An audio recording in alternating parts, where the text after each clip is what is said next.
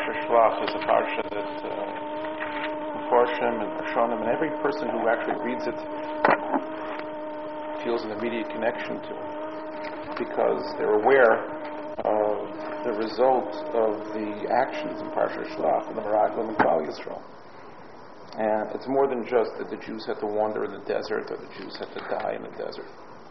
Uh, we realize that this is really uh, spells, and Chazal spell it out a number of places about B'chiyah shochinam ani yikval lechem b'chiyah l'doros that the crying of Klal Yisrael was interpreted as, and more than just the crying, but the crying and the complaints of Klal Yisrael, the statements that they agreed at, was really indicative that Klal Yisrael cannot really get to Eretz Yisrael, really can't begin uh, God's will in this world, which is to have the period that we look at as Yemos HaMashiach, but was really palpable even at that point.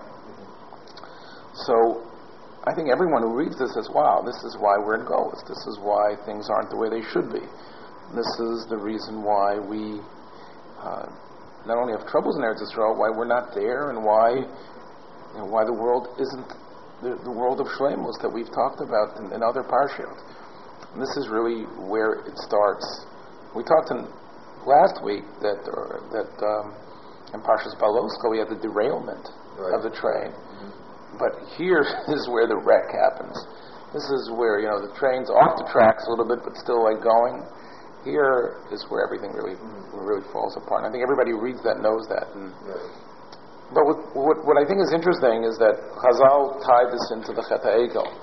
Uh, Rashi, in fact, um, says this. Rashi says this here, um, and that's if you take a look on pasuk. Um, uh, it's page 808. Um, we know that Klal Yisrael had to stay in the Midbar 40 years, as as as uh, Baruch Hu said, that it's going to be Yom Lashona, that for every day the Meraglim were were uh, spying the land, and by the time they came back, Kodesh Baruch Hu used that as as a day of ownership. Well, we know they went it in the second year, so really they should have stayed in the desert another year, right? Because they left in year two, so they should have really stayed another year and a half or two years. Um, so Rashi says on page 808, as you can see here, um, Shana Rishon at um, four lines from the bottom, four and a half lines from the bottom, he says, um, When we say 40 years, we include year one. Even though that year is before the Meraglim happened, the Meraglim happened in, in year two.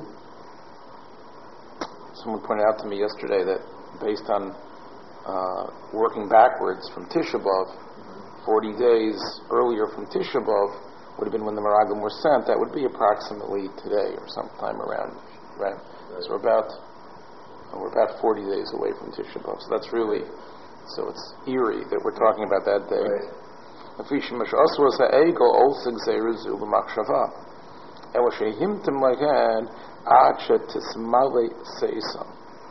that when they made the Egel, the had already thought come to God's mind. Even though when we look at the Chet ego, we see only the possibility. I mean, God says He's going to destroy Klal Yisrael. Clearly, this is after Hakadosh Baruch Hu um, accepts Moshe Rabbeinu's entreaty that there's not going to be destruction of Klal Yisrael. There's still very much on the table this option of killing them out in the midbar and starting afresh with the new generation. Mm-hmm. So Rashi says that this was already there in the machshav of Hashem. Not that I thought about it. It was there, registered, but it didn't come become a reality. If you read the words of Rashi, Rashi is saying that Hashem's waiting. It's going to happen eventually. They're going to, you know, have a number of kilkulim here, and then this thought that it's already on the shelf now becomes the plan. In fact, Rashi says there shenem biyom pokti b'meraglim or aleihem chatatam. In fact, that's really what the Torah means. If we take a look, Rashi actually quotes the pasuk. That's on page 500, I believe. Um, page 500 it says v'yom pakti upakadati aleihem chatasam. Um, now Rashi on page 500 actually says that whenever I punish the Jews, Rashi, take a look over there. Rashi in the second column says, uh, the fourth line, when I will punish you for all the averas you'll do in the future, or pakadati aleim ma'at mina oven azeim sharavonot. that every time we get punished, there's a little bit of chera there, dissipated, like, you know, what's it called again when you, uh, when you want to take stuff off on your taxes of investment. Oh, oh uh, deduction. Right. You you you cheshbon it on the long run. You say right. You take a devaluation. Oh, I, oh, I know what you mean. I know. Right. You know what I'm talking about. The ain parani is baal yisrael shein baktsas mi parano on egel. So whenever any uh, any onage happens to Klal Yisrael, there's a little bit of egel in it. Rashi here says a different interpretation that will be Yom Pakti, meaning when there will be a day when I'm going to really come down on them, then I'm going to really, I'm going to download from this chet. So, um, and that was, in other words, Yom Pakti means B'maraglim, I'm going to download, now Chera Ego Onish is going to come in.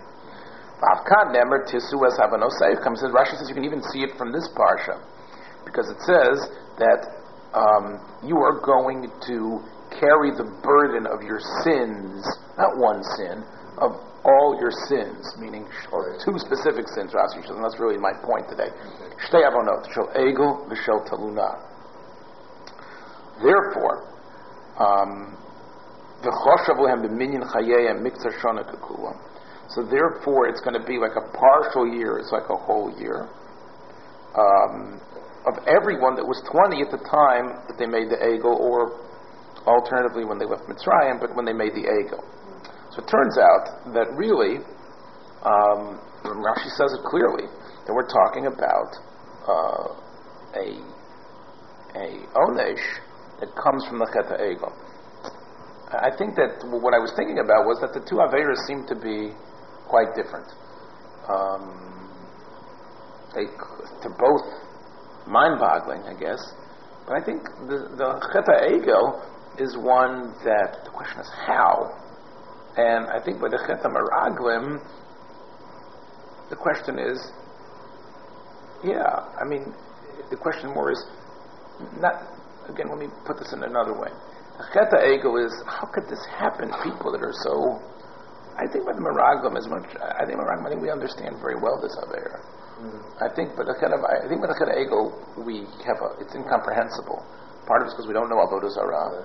Part of it's because we lack some of the spiritual shifot that the cheda ego is, is, is, is, about, as we've talked about in this class. Mm-hmm. Like, it's hard to, but but basically, even though it was the Erev Rav involved, this was in order to have a God, in order to really have a God that would walk in front of them.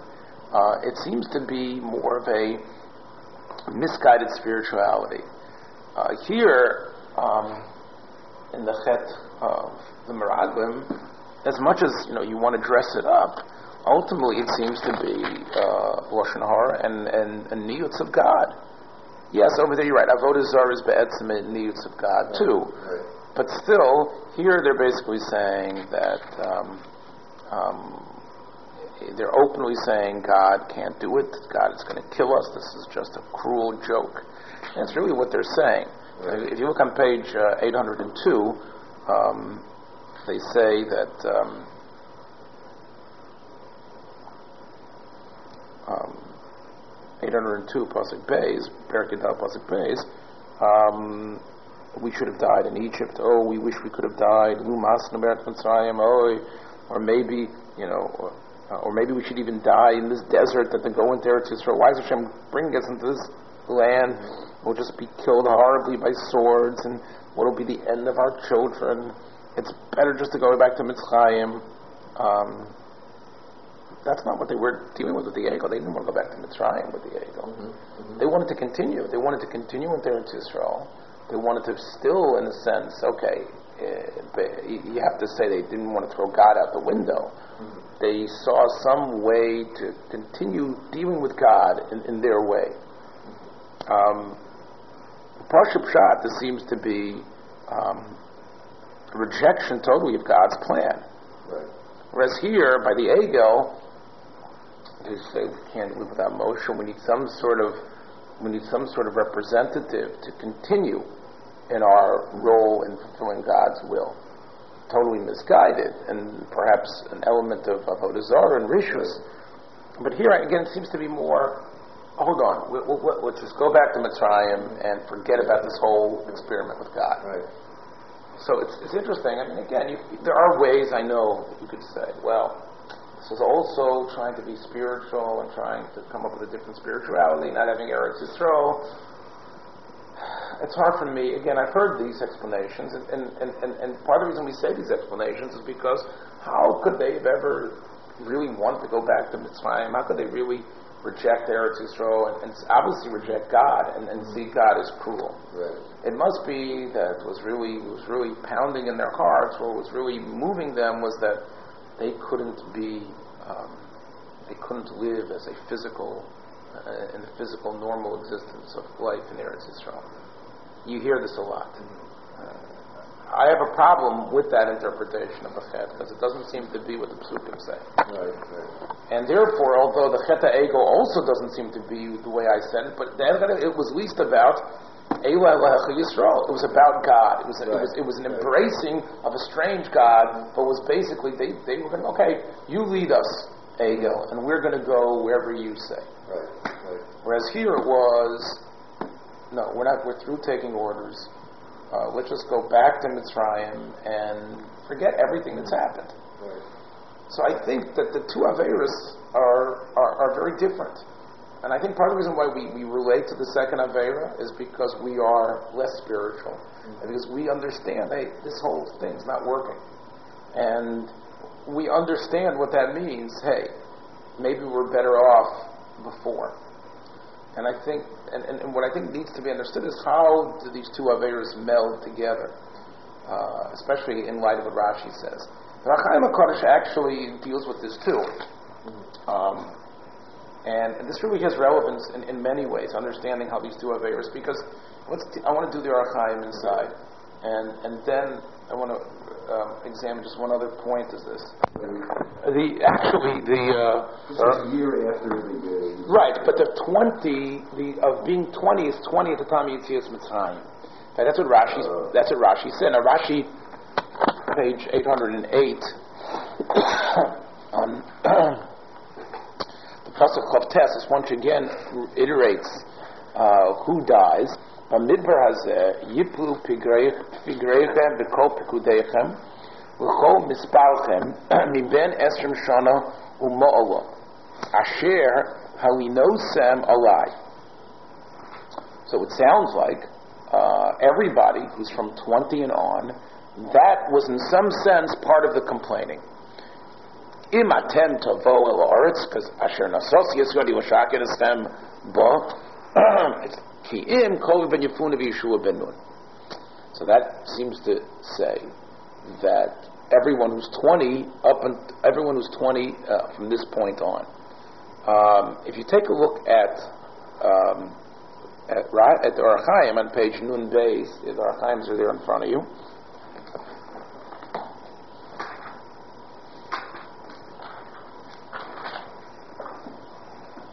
He says, why does it say Asher Halinosem? Now, let's again look at Pasuk Test one more time. It says, um, It's Pasuk Test on page 808, and the Ohr HaChaim it's page Nun Beis, column 2. Tzarech l'das kavanas omro Asher Halinosem. It says, V'imra that really means to say, Al Asher Halinosem, because of what you did. The reason I'm killing you, the reason you're dying is because of your complaining. Choser tevas al. Then the word al is missing. Gam lo yitzarach lomar. Shekvar omar es. First of all, it's missing a word al. Secondly, it's clear uh, from Pasik Chavav that I'm sick of their complaining. Um, and it's obvious that uh, uh, we're talking about, the Aver of complaining. Why do you need to repeat that? So he says, Denira, Shekavonas Advarim with Witzat Sha'amar Hashem Ben Esrim Shana, Chosh Yevinu Shekavonas Advarim Kol Misha Hayom Ben Esrim. You might think, like most people think, that it means anyone who was 20 at this day. Who could feel zenich zera? Gam misha yotzim imitzrayim pachas meyesrim. Then obviously would include people who left Mitzrayim when they were less than 20, kivin shebishana beis bolachal chaf. They became 20 at the time of the Meraglim. Omar asher pirush mizman. It's from the time that these complaining has begun. V'shira kosavu osam shehilinu alai mi esrim. Meaning, the ones who started complaining from when they were 20. Asher, that's the way you read this pasuk. L'kol pikudeichem l'chol misparachem miben esrim shana v'mala asher halinosem. From the people that were 20, from the time that this, this stream of complaints has begun. It probably goes back to even before the Ego, perhaps when they were Malin for the Mayim on the way out of Yamsuf. It goes back all the way from when they left Mitzrayim. She'im al halonosam oz, well, Yitzhak would die of Dvorav, V'lomer ben Esrim bizman halona. You don't have to explain the complaint once again. Since we're talking about the time that they were complaining, so we know that this is the time that they're complaining. You don't need to repeat once again from the time that they were complaining. Unless it doesn't refer to this complaint, it must refer back to the whole series. That's why Hashem says this is. It wasn't just Hashem like a, a, person in frustration saying, "Darn, go print this is the tenth time this has happened." No, what this means is is that you got this is a series that this has happened, and now all ten complaints. This punishment is really an outgrowth of all ten complaints. Holamarta, kol shoya esrim b'chet rishon hu shenichlo b'chal agzera. It had to you had to have been 20 from the time complaining began. Now, now the Ohr HaChaim gets interesting. Okay, up until now it's a similar track as Rashi. Rashi says that it, it was basically the people who were chota, who were 20 at the time Yitzias Mitzrayim, or at least the time of the Cheta Egel. The Ohr HaChaim HaKadosh is also saying that this Onesh is a download from people who had begun, who were 20, who began to complain When they were 20. when they were 20, which was a year ago. But meaning that this is really a, uh, this is really the, the punishment for a whole series. If there was someone who wasn't 20 at that time, he would live, even though he was as affected as the next person. Even though this person at 20 was part of the complainers, was crying, was upset, he wasn't part of the Onish. It was only someone who had been part of the whole series. Either, like Rashi says, from the Cheta Egel, or like the Ohr HaChaim, from all the other complaining. But here he says something very interesting. The people who were in, who had sinned, didn't understand clearly what God meant. Advarim kipshaton, shebo agzera osin shoyu oz ben. They thought that, that the death that they were receiving was based on the chet of the meraglim only. L'zeh shnas hamem kishayotzu lach for beleil tisha b'av v'lo meis meyem echad. We know Chazal tell us that every night, Tisha B'av night, they would dig their graves, and many people would die that night. The people that had reached uh, sixty. In other words, basically everybody died at sixty. That's that's what happened. So um, the kosher, he says. So what does the Chazal say? Chazal say that they thought maybe they had made a mistake and they tried 10, 11, 12, 13, and 14. Finally, when they saw no one had died by Tu they made Tu a Simcha. That's one of the reasons why we make Tu. Why did they go till 15th because they figured they might have made mistakes in terms of the calendar, and somehow five or six days could, they could have been off. Finally, they said, you know what, we're not off. No one else is dying. No one else. What? They saw the full moon, Then they realized that, that, that they had. Uh, okay. Okay, that's maybe a better way to explain it. The point is, is that oh, they made a simcha. Chaim asks a simple question: Kasher lama chashvu sheyemusu od achar yidum osim shoyu b'nei esrim keyoshim Mitzrayim. I mean, they knew who was supposed to die, so why were they so happy? They said, "Oh, no one's dying anymore." What was this? What what was their suffix? Obviously, the people who died were the ones that should have died. What was? It sounds like they thought others should die. They knew that it was only people that were 20. Yeah, well, the Ohr HaChaim says the answer must be. They didn't realize that it goes back to Chet Egel or back to the Chet of Mitzrayim. They figured it was pretty much localized with the Meraglim. So there were a number of people that, oh, we made it. It, it wasn't just because of the Meraglim. Um, Actually, to go the. According to the way Sorry, making is like the people that they were involved in HaEgel was like one year before. that's right. So if you start counting from HaEgel, right, then 60 years is the including people of. That's right. Chet HaMagden does not include.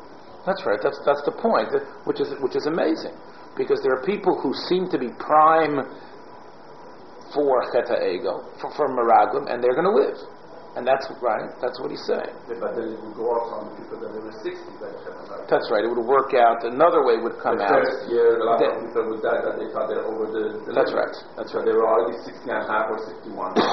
right, they would be dying. And even though, right, it would seem to be, cut, right, it would be unfair. Hey, why are we dying? We're already post 60. Yet, no, you were 59 last year, therefore you're dying next year. So you're saying there were already people that they could have. Chaim, Chaim is asking that they should have figured this out when a couple of people died who seemed to have been older. There were people that were post 60 at the time of the Meraglim who died. Why did they die if they weren't in the. In, in, in, all right, all right, that's a good question. Here the Ohr HaChaim says something which, which, which, which is fascinating. He says, maybe Hashem said it, that it was, it's not so much that they didn't understand it. Maybe Hashem said it in a way that it was dvar shkulim. Kimin hago. Sha'omer dvarim sovim beis drachim. Many times, the words of God mean one thing, or they could mean another thing. In fact, it depends on us how they are interpreted. Im zochu yilatova. Lo zochu, it comes out a different way. We have a similar thing when our Rishon is told, B'yom ach'ocha mimenu mos tamus. The day you eat from the Eitz Hadas, you'll die. Hisker yom stam. It says the day you eat from it. Tu yom shel adam. Tu kolomar yom shel HaKadosh Baruch Hu. Elif shana. Yom could be two things. So really, it actually meant both things. Both things were potentially true. Adam might die the moment he sins, or Adam might live close to a thousand years. Kasha also Adam tshuva, when Adam does tshuva on really the day that he sins, Hita Hashem HaKavona L'schus. So Hashem changes, or at least inserts the meaning. Hashem said it in one way. It was open to a double interpretation. When Adam is chod, Adam does tshuva, Hashem says, okay, the interpretation is going to be a thousand years. How when did you do the Shuvah? I guess? Sounds like he did tshuva I on, understand that, I understand and w- you want to know, you want to learn up the psukim and see where do you see tshuva. Okay, I'm not sure. Kamo kain b'mashul lefanenu niskaven b'maymer asher halinosam beis rochem echad al asher halinosam. One shot could be, I'm killing you because of the complaint you're doing now. Right? Echad hu hevdel hascholos halona kidvarenu. The other way to learn is, it's people who have been complaining this whole time. The. If there's zocha, then we'll go back to to how old you were at the time of Yitzias Mitzrayim, sort of, right? And if you're not zocha, then even the ones who just even the ones who were less than 20 before the cheta of Meraglim and became 20 then. Okay? I, what's going to be with the pasuk that says Yinasi Osi Ze Eser? Yidaber al Rov Hamalimim. That refers to most of the people, meaning that it was this was something they could change. Up until the last year, and was not obvious why they're dying. They might have been dying because of the Chet Meraglim, and that would be everyone, even the ones that were less than 20, but become 20 at the time of the Chet Meraglim.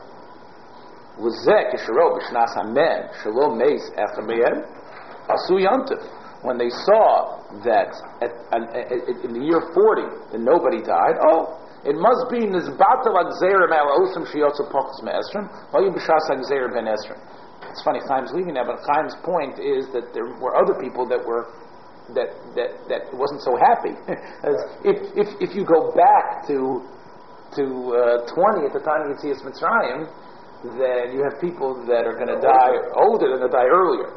So he doesn't. It would be a question on what the Ohr HaChaim is saying here, because the Ohr HaChaim seems to be saying that this was one schus Klal Yisrael had, which was they were able to push it back to be considered only from the time of Yetzias Mitzrayim, as opposed to being 20 now.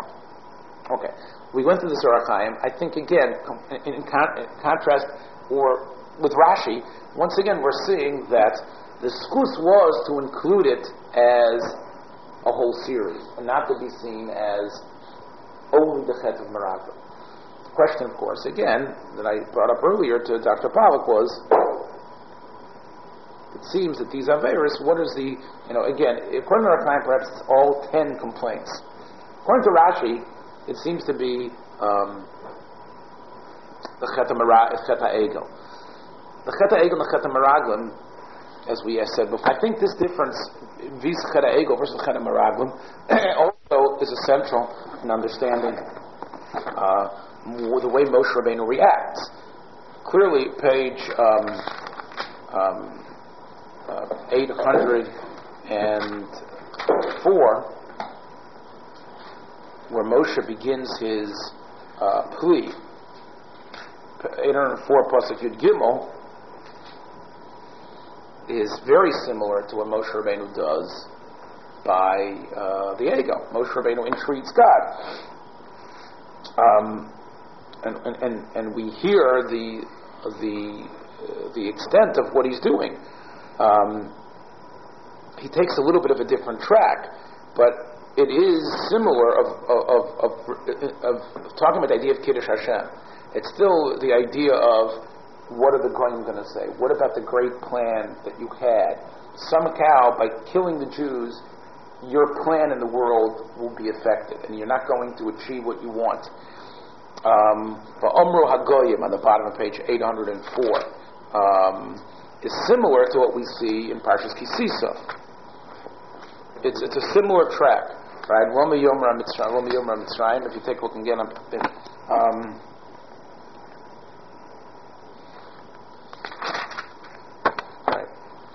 Roma Yomra Mitzrayim Lamor. Lama Yom Mitzrayim Hotziyom Harogo Sam Lachosim Adama. That's what the Mitzrayim are going to say. You took them out, but you killed them. So therefore, um, you can't allow this Chil Hashem to happen. The Mitzrayim are going to say, yeah, big deal. He was able to beat us and take them out. But he just took them out to kill him. Right? Once again, a similar track is used by Moshe when he says, V'omer Agoyim, Asher Shom on page 806, it's a similar type of argument. Um, Mibilti Yecholis, Hashem Lohovi Yisa'om Azeh, Vayishchoteim Bamidbar, on page 806, is similar to page 496, where he says, Baro'o Hotziyam V'harogo Sam. It's pretty much the same idea. So Moshe operates with a similar tack. Uh, tact. Which is the, where does he make the argument to take me out of your book? Okay, that's that's on page four. Um, that's on page five hundred, I believe. Right. Right. Moshe see this as a threat too.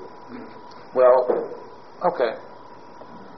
Moshe, you're, you're, what you're asking here is Moshe is on level two over there. On page 500, he's on level two.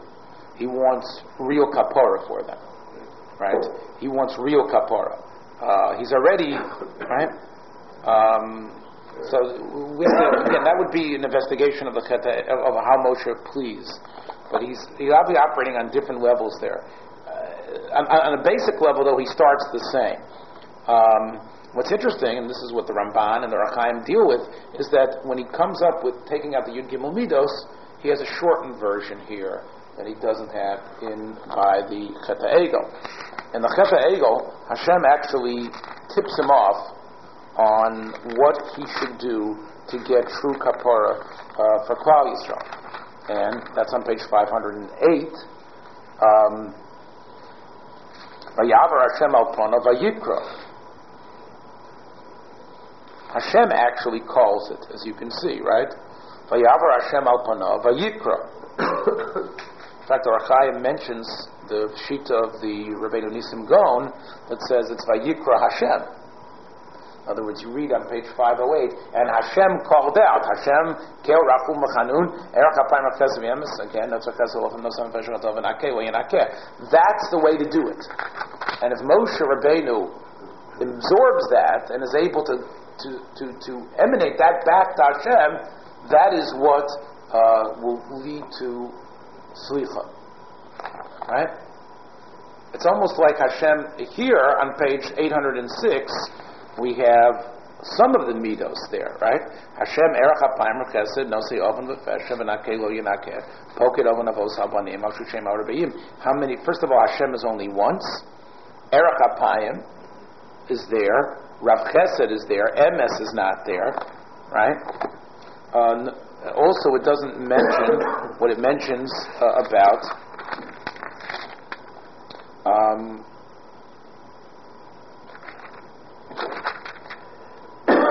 notes of chesed alafim. It doesn't mention uh, remembering the chesed of the avos for the children. It doesn't mention that either. Uh, he doesn't mention any schus avos here. V'nakeh lo uh, if anything, it mentions poked avon avos albonim. It mentions Hashem as remembering the sins of the fathers, and not to, in other words, to dissipate the sins, to have the sins be extended to the sons, but not to remember the schusim. So, the Ramban says the reason why Moshe gives you a shortened version here is because he knows he can't win. He knows that there's no way he's going to clear the books. Moshe already realizes that he cannot invoke like he did in the Cheta Egel. He can't invoke all the midos, the Ramban says, because first of all, um, he can't mention Schus Avos because the Avos are the ones that lived for Eretz Yisrael. A Merida in Eretz Yisrael is therefore Merida in the Avos, so you can't mention uh, you can't mention that he's Nozer Chesed Alofim. You can't mention like he does in the Egel, uh, Zechor Lavron. Right? He mentions the Avos. Right? Doesn't he mention the Avos over there? Right? He mentions the Avos by the Egel. He can't mention the Avos here. Because the Avos, if you moderate an area, if you don't want Eretz Yisrael, then it's a disconnection from the Avos. It would be like the, the person who uh, throws himself, kills his parents, and throws himself in the mercy of the court because he's an orphan. You can't go ahead and say the schus of my poor parents when you are basically killing them by disconnecting from Eretz Yisrael. Therefore, the Ramban says he couldn't mention the Schus Avos. Similarly, he couldn't mention MS either. Why? This is a powerful statement the Ramban says, because MS means they should be killed. MS is, this Avera is so palpable and understandable that the MS dictates. The Cheta Egel, Emes meant they should live. Because part of what the problem with Cheta Egel was, was the Madrega that they were at was a Madrega that was unreal. The Madrega that they were at was almost asking for them to sin. They weren't at that point able to, they weren't ready and they weren't able to really absorb what it meant to live with God and have God. They needed a process. And the Cheta Egel, the emes really was that they, sh- that they should be forgiven and that they shouldn't be destroyed. Whereas the emes here, the Ramban, it's a very powerful statement. The Ramban, the emes here was is they should be. So uh, Moshe can't invoke emes. He can't invoke schuzavos.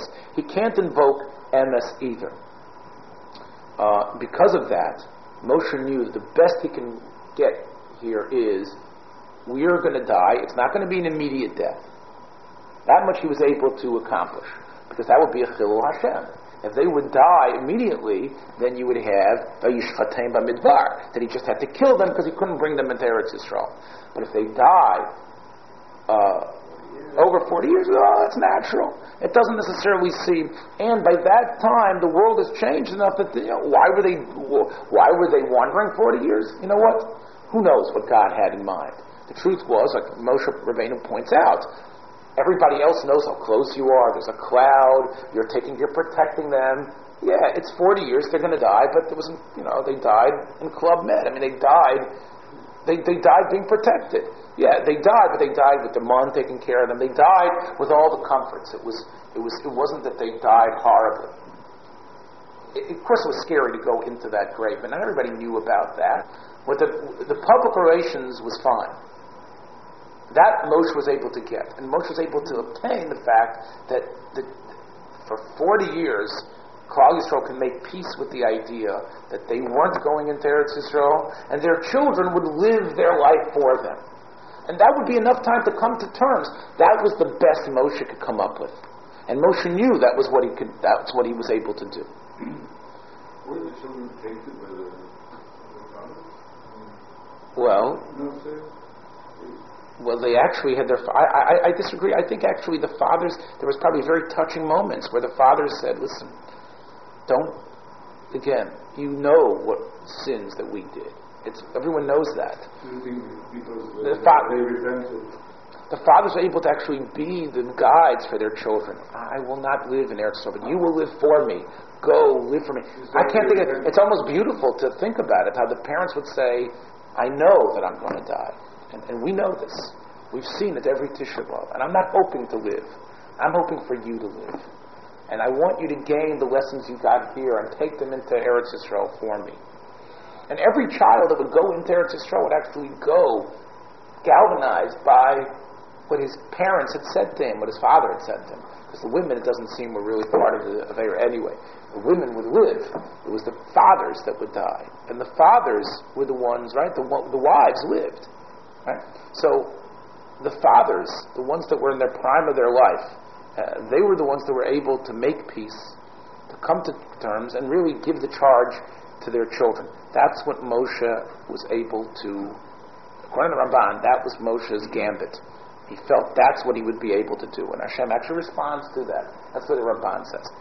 This actually sets up, and I mentioned this last year, this sets up Parshas Korach, because this is where Korach is able now to attack Moshe. Uh, he says, uh, the question, of course, is raised.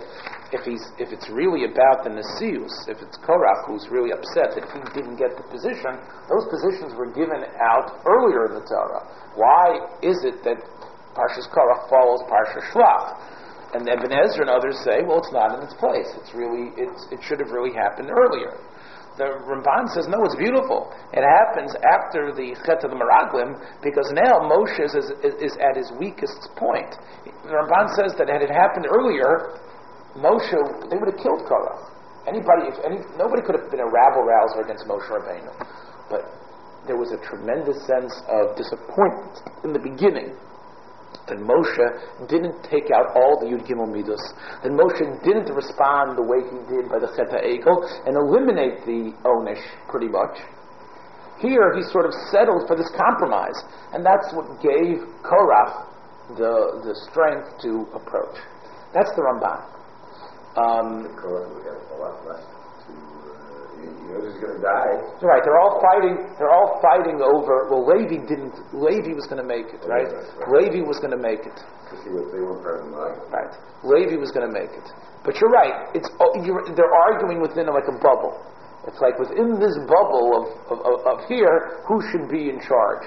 Right, the battle lines, oh, it's, it's, it's, surreal because they know, most of the people know they're not making it to Eretz Yisrael. Most of the rabble rousing is among people that aren't going to live past 60 anyway, aren't going to live, but within these years, this is what they were arguing about, this is what they were pushing. The point is, Korach was able to get quite a bit of support from all the people who were disappointed that Moshe didn't make the play.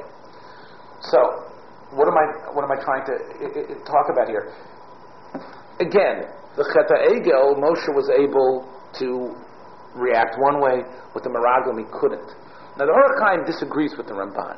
The Ohr feels that Moshe did try to to get them into Eretz Yisrael alive. Now he has to deal with the with the Ramban's questions. Ramban's questions is, hey, why didn't Moshe Rabbeinu use all the Yud Gimel? So here the Ohr says, um, we'll just It's on page Yud, page Mem Ches. Um, the Ohr HaChaim is, goes on a point the Ramban doesn't, which is why does Hashem say on page 806? Why does Moshe say Yigdol no koach Adonai kasher dibar lemor? Let let Hashem's koach be great. Um, says, where do we see that Hashem becomes great here? Um,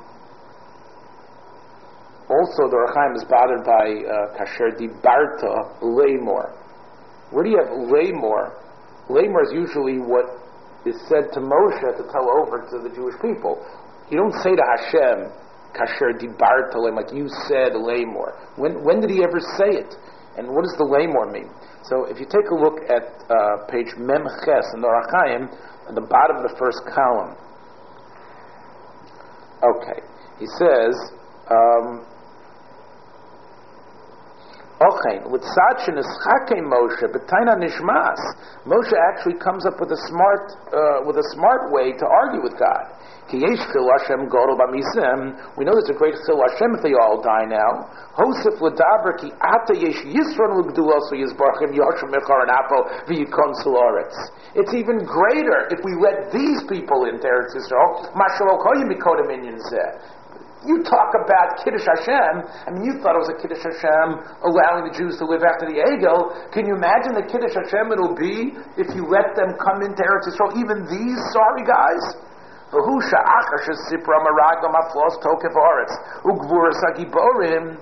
already are so scared because of the Meraglim, of how hard it's going to be, how strong the enemy is. The Afal Pikain Horishim with Yisrael, and even though you're with a bunch of crumbling little scared little weaklings, even them you're going to bring it into Eretz Yisrael and get rid of them, uh, get rid of the Goyim. Bizeh Yigdal Kalach Hashem. Won't that be a great Kiddush Hashem? The Omer Kasher Dibarta well, like you said, who Isn't that what you said when you said send them? Asher ani no same Libnei Yisrael. Remember you said that I'm giving it. What did that mean? I'm giving it. What did that mean? We can't understand how Hashem gives us Eretz Yisrael. It doesn't make sense on a, on a strategic level that we should have it. El Matana. Asher Hu Nosim L'Bnei Yisrael Nusham. It's a fact. It happens. It can't be interpreted logically. By the way, the Ramban and the Ohr HaChaim also disagree as to whether sending the Meraglim was something positive. Ramban says that's the way you got to do it. The Ohr HaChaim follows Rashi, and you see that here too, that getting Eretz Yisrael is so beyond human ken that it's Ashani Nosanan. We don't understand how we get it. Therefore, you don't need. Therefore, you don't need Meraglim. The Ramban says it's all done with a, a, a, combination of we and Hashem. And that's expected. And the Ramban has a whole bunch of proofs, which I can't get into how we refute them. But the Ramban has a whole bunch of proofs that sending Meraglim in itself is positive. He disagrees with Rashi. Yeshua also said. Right. Yeshua, Moshe Rabbeinu himself does it he disagrees wholeheartedly with Rashi and the Ohr HaChaim. Rashi says this was wrong. This was a lack of emunah. The point, though, I'm trying to make is, is that the Ohr HaChaim says, you know why it's wrong? Is because getting Eretz Yisrael is something which you can't understand why it happens. Therefore, if we bring these people in, uh, that'll be even greater sign. we bring these people who are totally unready, totally unfit, who are scared out of their wits, and we give them Eretz Yisrael. Boy, that will show the idea of how Eretz Yisrael is connected. So again, you see from the Ohr HaChaim that he's trying to explain that Moshe Rabbeinu was attempting to bring them in. He was trying to do what he could. Um, again, he has to deal with, and why doesn't he mention the Gimel Midos? Here he basically says, because some of them really wouldn't make sense here. But it's not that Moshe Rabbeinu was trying for a compromise. Okay, what's the, what comes out of this argument? I think that, again, we have to understand, in light of the Cheta Egel, uh, according to the Ramban, the Cheta Egel has already uh, this is this is something that, that can't be comparable to the Cheta ego. This is something where the Cheta ego kapara was possible. Here, true kapara, complete kapara, was impossible. According to uh, the Ohr HaChaim, however, it could have really worked. That even though this chet is fundamentally different, and in many ways it lacks the uh, excuses of the Cheta Egel, especially if we know that the Cheta Egel, the actual Ogdim, were only a couple of thousand, and here there were more people involved. Still, Moshe Rabbeinu was went with the with the with this supposition that he could get kapara completely. He wasn't successful. Hashem really didn't. It wasn't successful. And Moshe Rabbeinu actually thought that he could. Anyway, it just, let me take a second. By the Cheta Egel, Moshe was not present. They didn't see him. Here, Moshe was in their midst. That's a good point. So therefore, Moshe is more desperate here. In fact, Yeah, they were right there. He's right there, and they still want to go back and start over there. They, they, they, they think he's missing, he's lost. They, all of a sudden, they, they get all these Mhm. thoughts that they need to. Uh, right. In fact, Moshe Rabbeinu was the angrier one by the Cheta Egel. right. Whereas here, Moshe Rabbeinu um, is upset about what's going on, but he's not. So therefore, you think Moshe Rabbeinu feels a little more guilty here? He was right. Right there. They were still. They were still. I'm trying to say that this was even a tougher psychological. As you said, the first one, they're, they maybe they're not, not ready to at this lofty. Maybe they Right. needed this symbol of ego, and they're Mhm. missing Moshe. So it was kind Right. of circumstantial. But Mhm. Here. They just simply didn't have a Muna. They just said, you know, we cannot, even though we've seen all these and even though we've come Mhm. this, this Right. far, we cannot take care of this motion here feels that that uh, you know I, I have very little excuse. Before Mhm. he said I wasn't there, I came. You know, he was shocked when it came down to Saul. That maybe that's Okay. why so Although Hashem basically gives Moshe a pass here too. He says, "I'm going to build Klal Yisrael from you," the same way he is by the Cheta Egel. I think I, doesn't argue with the people, is it? he He gets a report from the from the Rambam, and they argue. Kolev argues. Yoshua prepares his clothes. Know, but That's a good point. silent. So he right away starts downward to Hashem. In a way, he right away responds. He, he But uh, Gary raises a good point. Why is Kolev the one who's, who has to quiet everybody and say, "Hey, um, we can do it"? Why is Moshe? It sounds like Moshe's quiet here. That's a it's a good point too. Uh, the Ohr HaChaim, by the way, learns that that how Kolev got them quiet was saying, "Hey, let's hear what Moshe has to say." That's what it means when the pasuk says uh, on page. Um, um, uh, page 802. Vayas kolav el Moshe. Let's hear Moshe. Moshe has something to say here. Let's hear what Moshe has to say. Uh, but we don't hear Moshe's words. We just hear Kolev's words.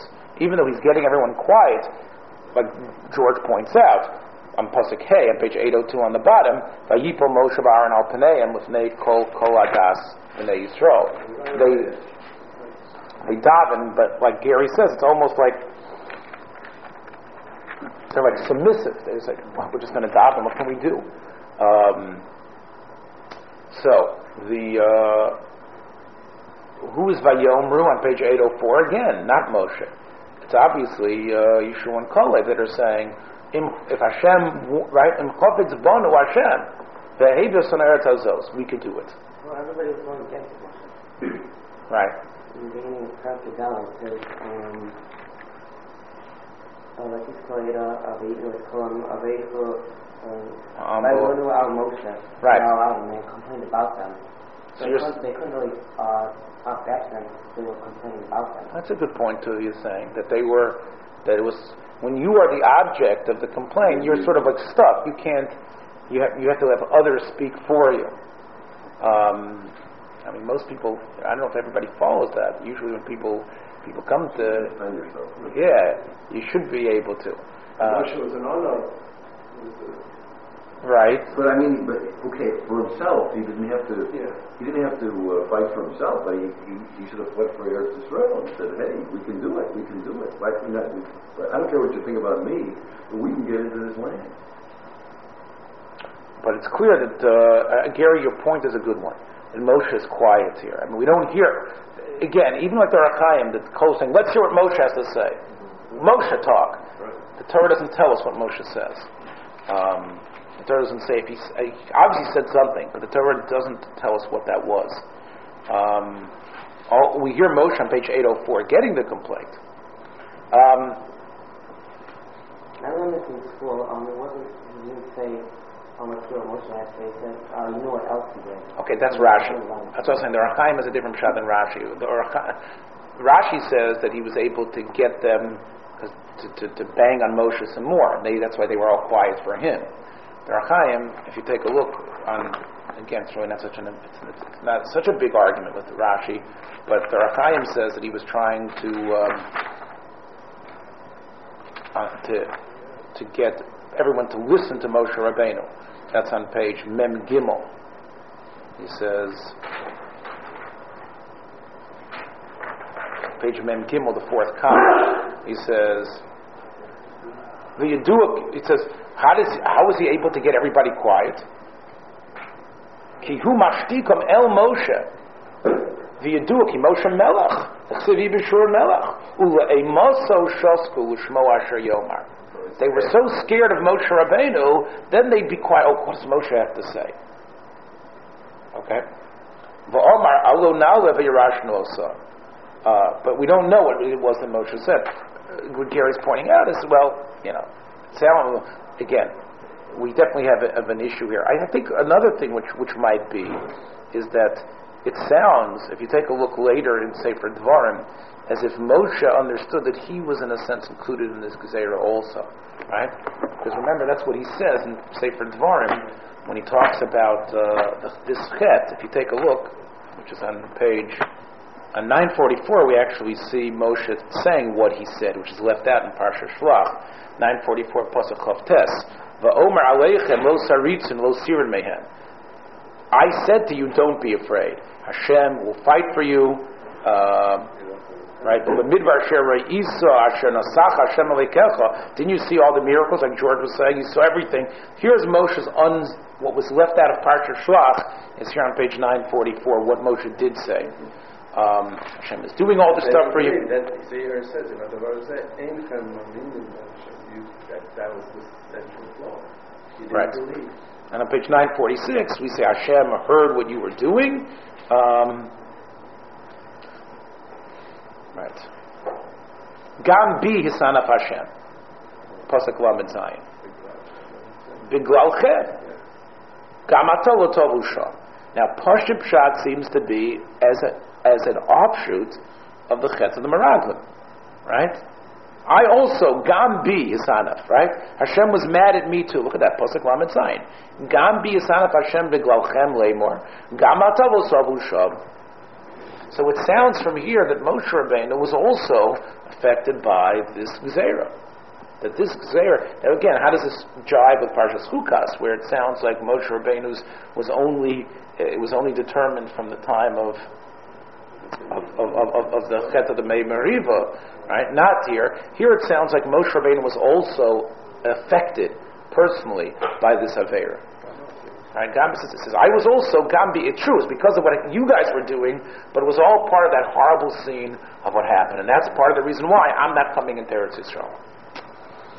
So, um, again, my, my question really is here is to really understand uh, the two Averot and to put them into perspective. Uh, what one does and what the other one does. I think to understand uh, to understand this, and again, I, will maybe we'll, we'll, continue next week when we deal with Parshas Korach more. Um, I think to understand this, uh, you have to understand uh, another thing, and that is we go back to this lack of amuna that, that George was talking, that, that Moshe Ben was talking about. It's clear from from Chazal that that Kolev and Yeshua needed protection. Otherwise, they would have been swept up.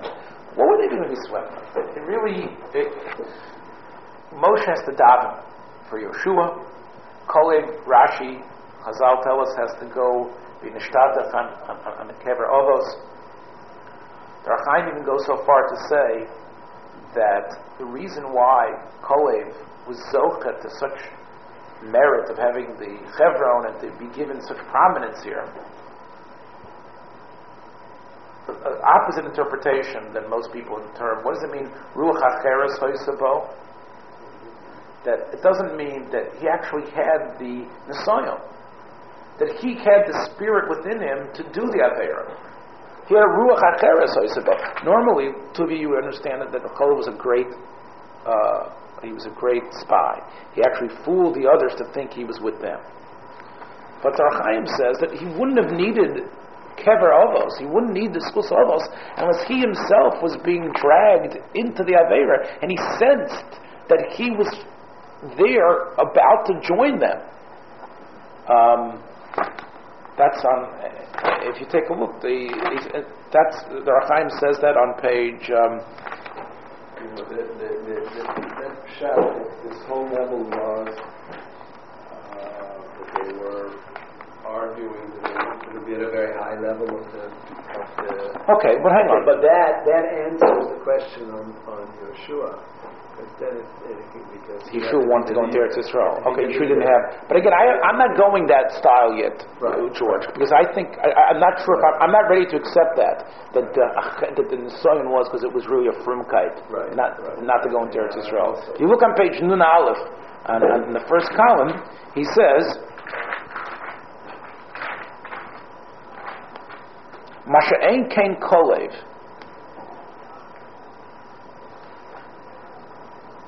15 lines down the first column. Masha'en kain kolev, shenichnas begerer sakonis yetzer hara, v'chevroso harisho'o, v'tochel ruach ro l'fa'amo. The evil spirit started to, to, to, to, to, to bang within him. He really started feeling it. V'haraya, the proof is, shaholach v'nishtatach al kivros ha'ovos. You see that he went and, and went to the kever ovos. Even though he has Sitra Achra in him, total farker than usually think, right? Right? There's a big song, a very popular song they all sing now, right? Ki b'kolei nasati, right? This chavron. Ki ruach hacheres, ki ruach hacheres, hoisabo, right? But the Ohr HaChaim learns that ruach hacheres is something evil. That was the ruach hacheres that would, would have been uh, with the maraglim. The alpo pikein v'yamali acharai, pirush hishlam afka ritzono he still persevered. The diktik lomer b'derach zeh whatzachi yishpot and beis yoetzim. There's yoetz rab, yoetz tov, right? V'hu hishu b'mile achrei chelak Hashem. So, what's interesting here is, is that what was this greatness saying? Now, George is saying that we've already heard many times that this was really a spiritual uh, a spiritual thing, to want to stay. And to, to, to say that God wants to kill you means not that God wants to kill you and God hates you, but God is better to be with God without having to live like a normal physical human being in a land and setting up a society. It's better to live in a midbar where we're just learning Torah all day and eating mud. That is what I've heard since I've been 12, 13 years old in yeshivas. You hear that, Teretz?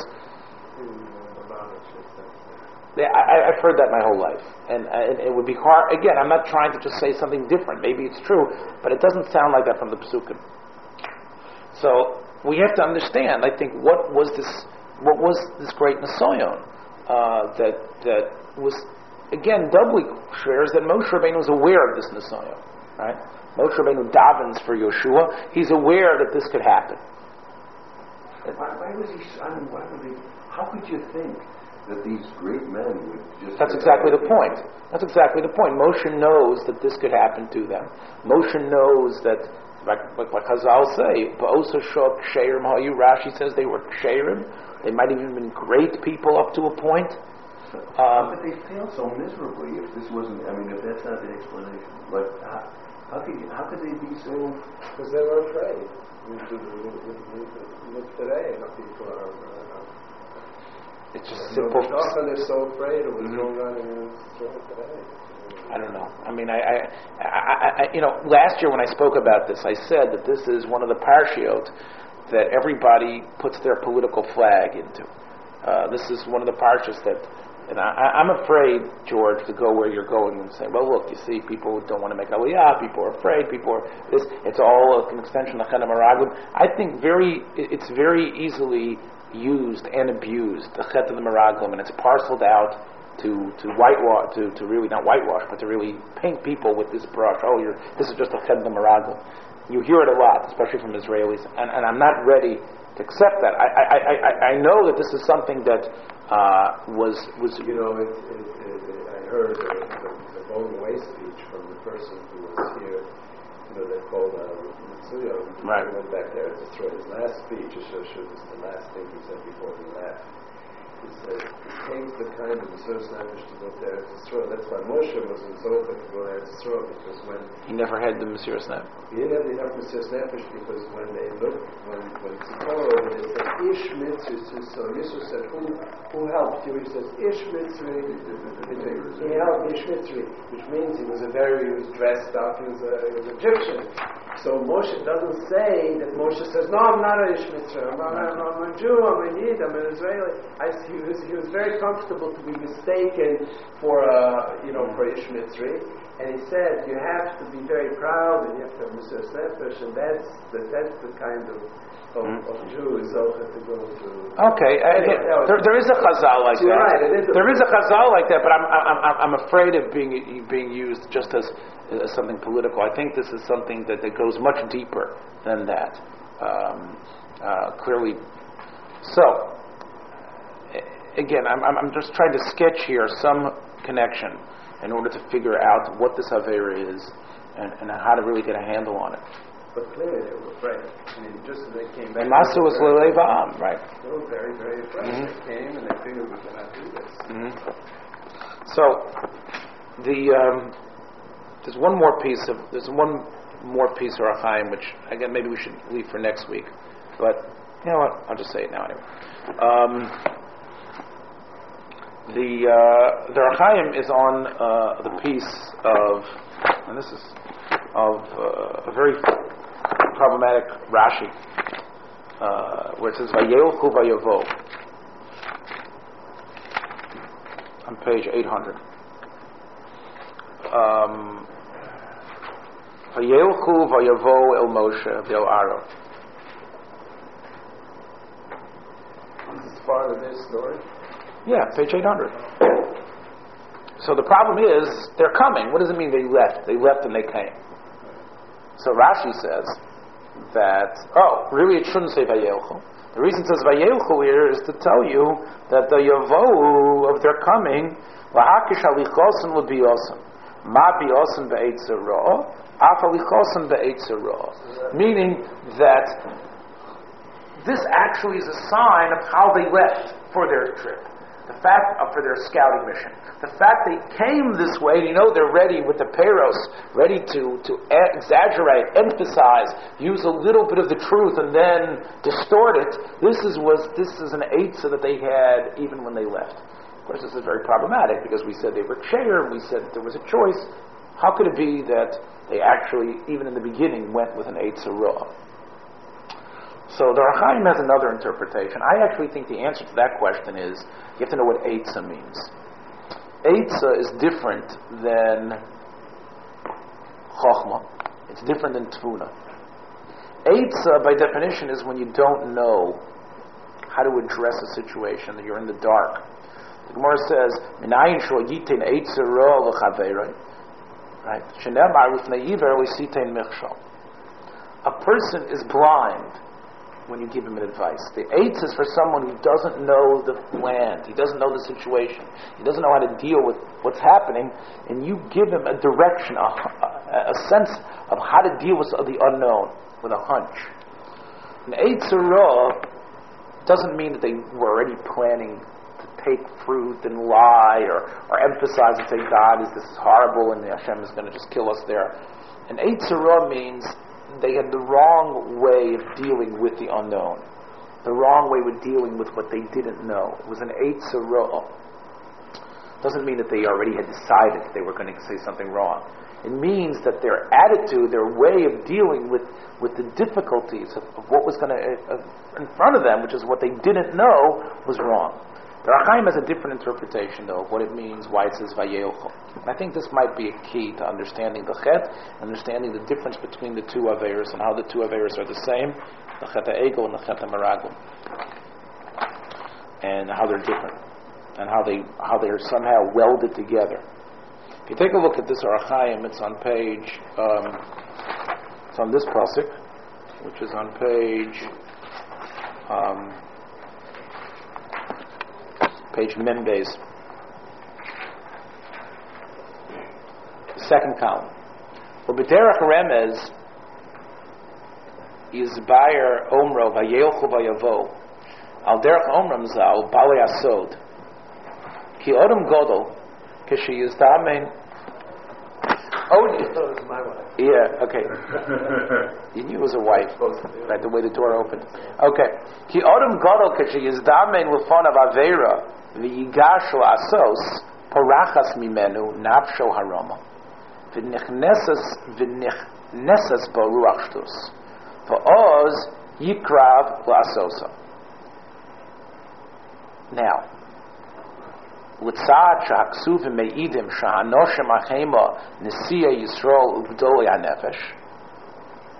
we know they were great. Know they were chosen. We know they were recognized. And Hashem, al pi Hashem. Was it a lie? Everything they've done up until now, all their accomplishments, and what made them distinguished, and made them leaders, is that they're now going to do an avera that is going to change, alter the history of the world. They're going to be killed out, Devar Hashem. They're going to be the simonim of, of, of, of just of, of being anti-God. How could that be?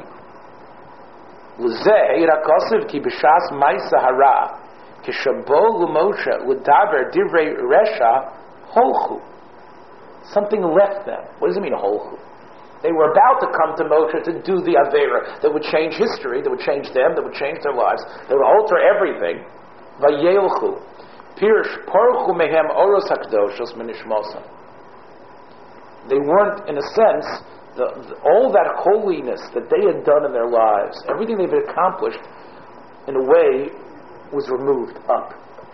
Then Oz Vayavo. Then they came. Now, is this a cop out? To me, the Ohr HaChaim is saying that basically every Avera needs to be understood. Every time we do an Avera, is that, you know, Basher Husham, do we judge a person where he is at this moment? What does that say about what you've done your whole life? I mean, here you are, the person that really made a difference in the world. You were in Torah, you did tzedakah, you did chesed, you did great things, and all of a sudden, you're doing this avera, you're being chot in this horrible way. Who are you? What are you? Every single person has to ask themselves that question. And many people can be depressed after they do averas because they say, well, this is who I am. I'm this Russia and everything I've done up until now was not true. Right? That wasn't, right? Is it me? Who is it? The Ohr HaChaim says, Al Pisod, a person is really in many ways, like Rabbi was mentioning before, his neshama is, is, is, is, is in a way with him and not with him. We build our neshama through our life. The Ohr HaChaim talks about that a lot. And it's a reality. But the power of Avera, the power to do sin, is very strong. And when it happens, it pushes away all those the madregas that you have, and it doesn't eliminate them. It doesn't mean you weren't that person. Elisha ben Avuya was a great Tana. And yet, the Gemara describes the most disgusting way that he becomes Acher, that he finds the zone and he finds the harlot in the street, and he, and he wants to pay for sex from her, and in order to obtain that, he actually is Machal Shabbos, right? He rips up uh, something from a garden in order to pay her. He's Machal Shabbos, the Farikesya, to, be Tovea Maises Nus. And she says, You're right, Acher, you're someone else right now. Yeah, the Elisha ben Avuya is still in the Mishnah. He's still in Pirkei Avos, right? Uh, what, what does that mean, right? What that means is, is that it isn't all about, you know, we, we like to think that life is a clear progress on a road. And the Bnei Yisrael would be similar, or the Meraglim, or everybody. And uh, you see, this is what you're at. This is, reveals everything. Anyone who's been alive for a little bit of time knows that's not true. You take a look at Nixon. And I'm not saying that, that Nixon was a great man, but can Nixon be judged completely, totally on, you know, on, you know, on Watergate or on his lying or, or this? There were, you know, is a person or anyone, is a person really the product of the Avera that changes their life and that's who they are? Yes, the punishment was there, but what they were able to do was a reality. The neshama, that greatness can't be with you. That great neshama can't be with you when you're doing the avera. You're right; it's impossible. Impossible. Those people that were zocha to the oros of emuna and yamsuf could not have been the ones who actually sat there and cried. They were the same physical people, but that doesn't mean Jordan. You were saying, well, they were zocha to such a muna. They saw Mitzvah Mitzrayim, Kriyas Yamsuf. They became bali madrega uh, of an immense level. Yes, that's true, but that doesn't mean that that's who you always are.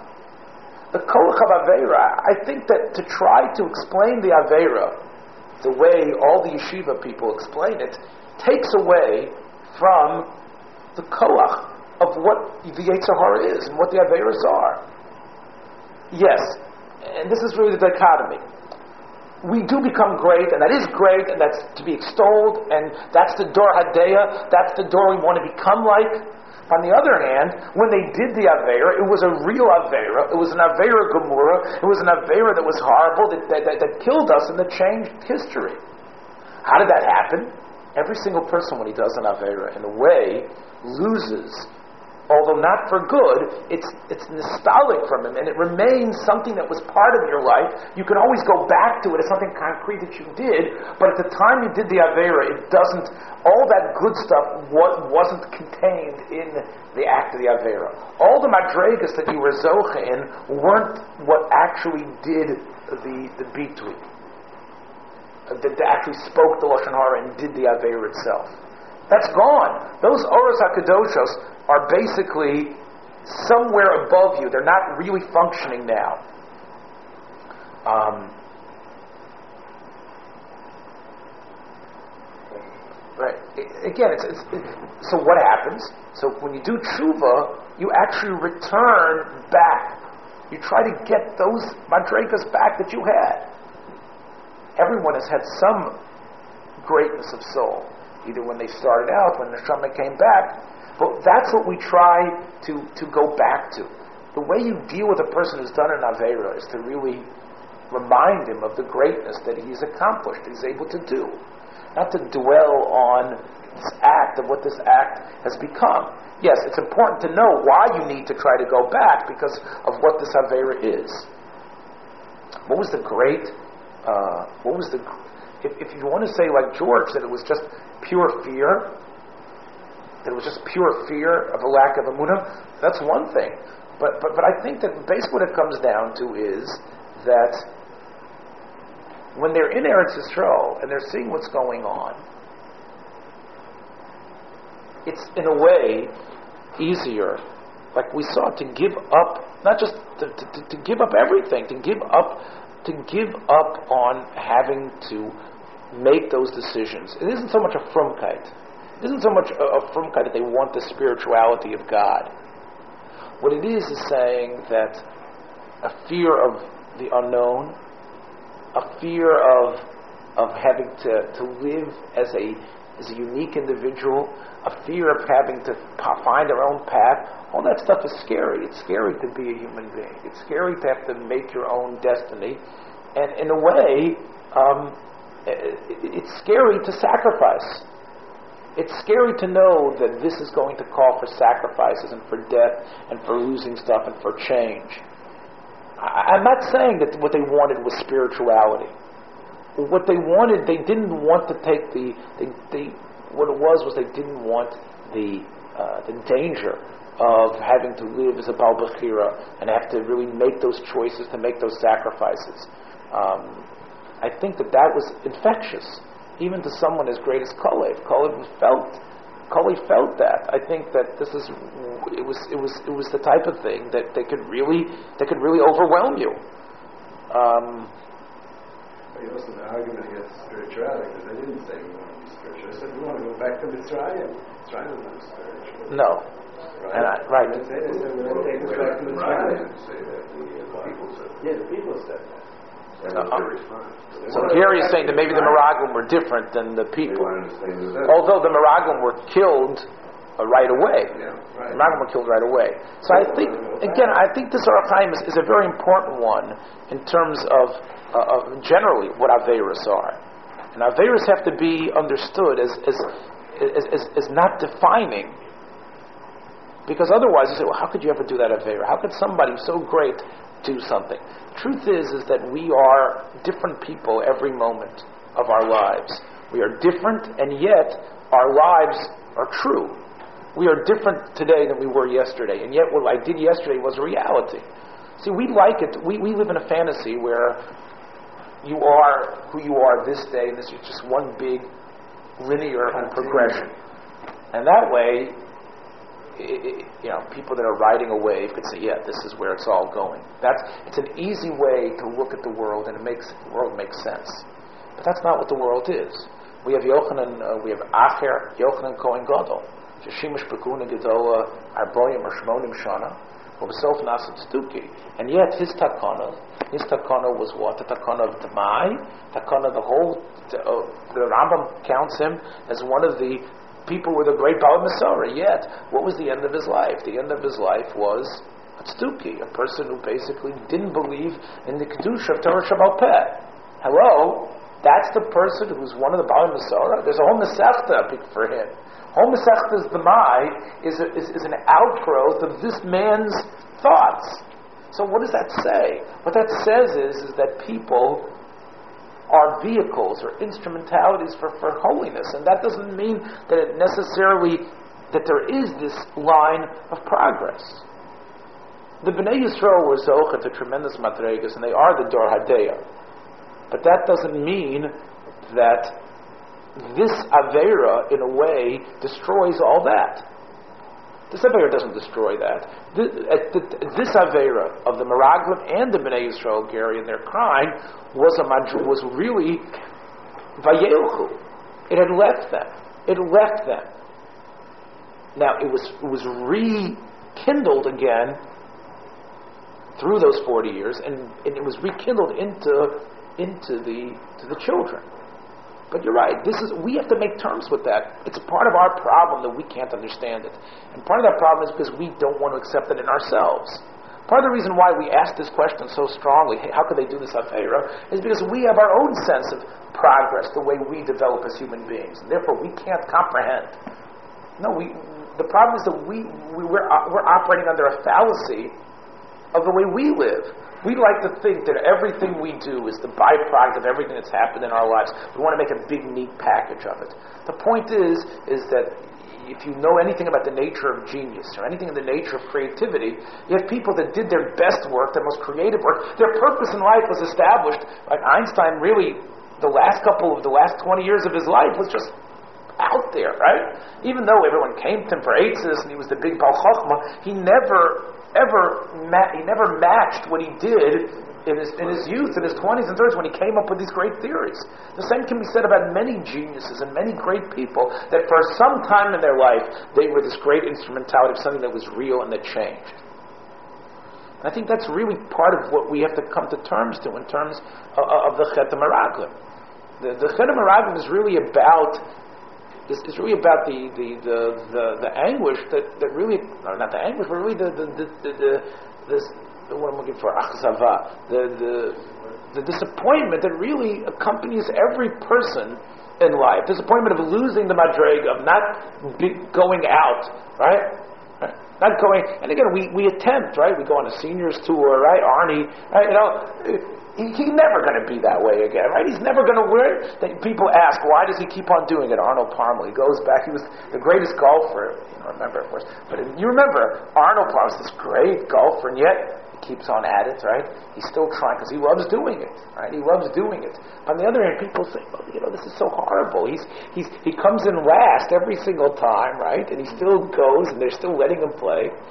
There's an, we all have this attempt to say, well, I want to go out doing what I was. I want to continue. Ooh, I maybe one last thing. That's not the way life is. Uh, people that are shlemim are able to do that, are able to build like a sulam. They're able to have like a sulam mutzavar tzavroshim shemayim, step by step, madrega by madrega. But Klal Yisrael, people at whole are not like that. Um, obviously, we want that. That's really what we'd like to, but the reality isn't always that way. So I think that, that if that's the asode of the, the Chet Meraglim, I think that maybe we can understand um, the idea of, of the two Averis that one Avera is, the Chet HaEgel is really, there are really two sides.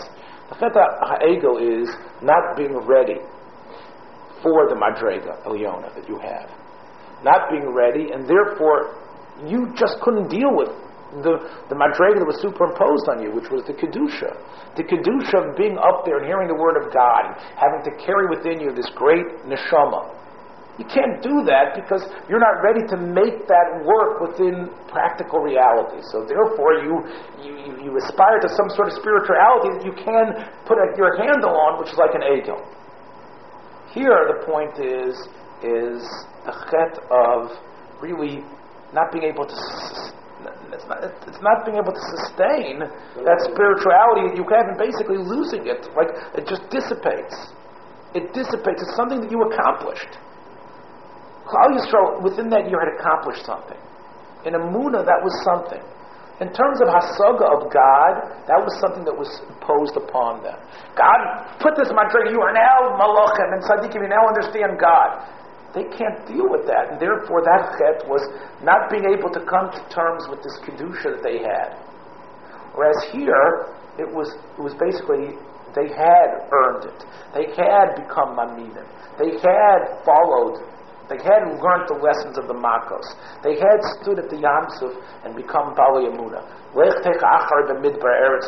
They followed Hashem. And those were real Madregas, they were Kona. And when we think about that, we go back and say, yes, we want to be like the door who left, right?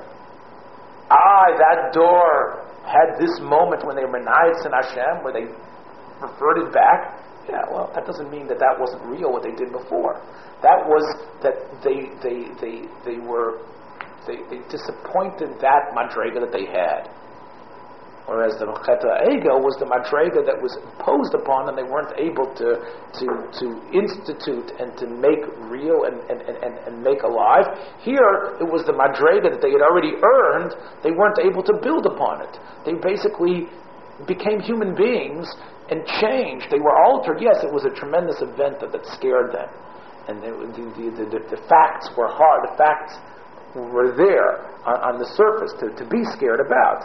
But really, the chet comes down to uh, the normal human failings of enochinami.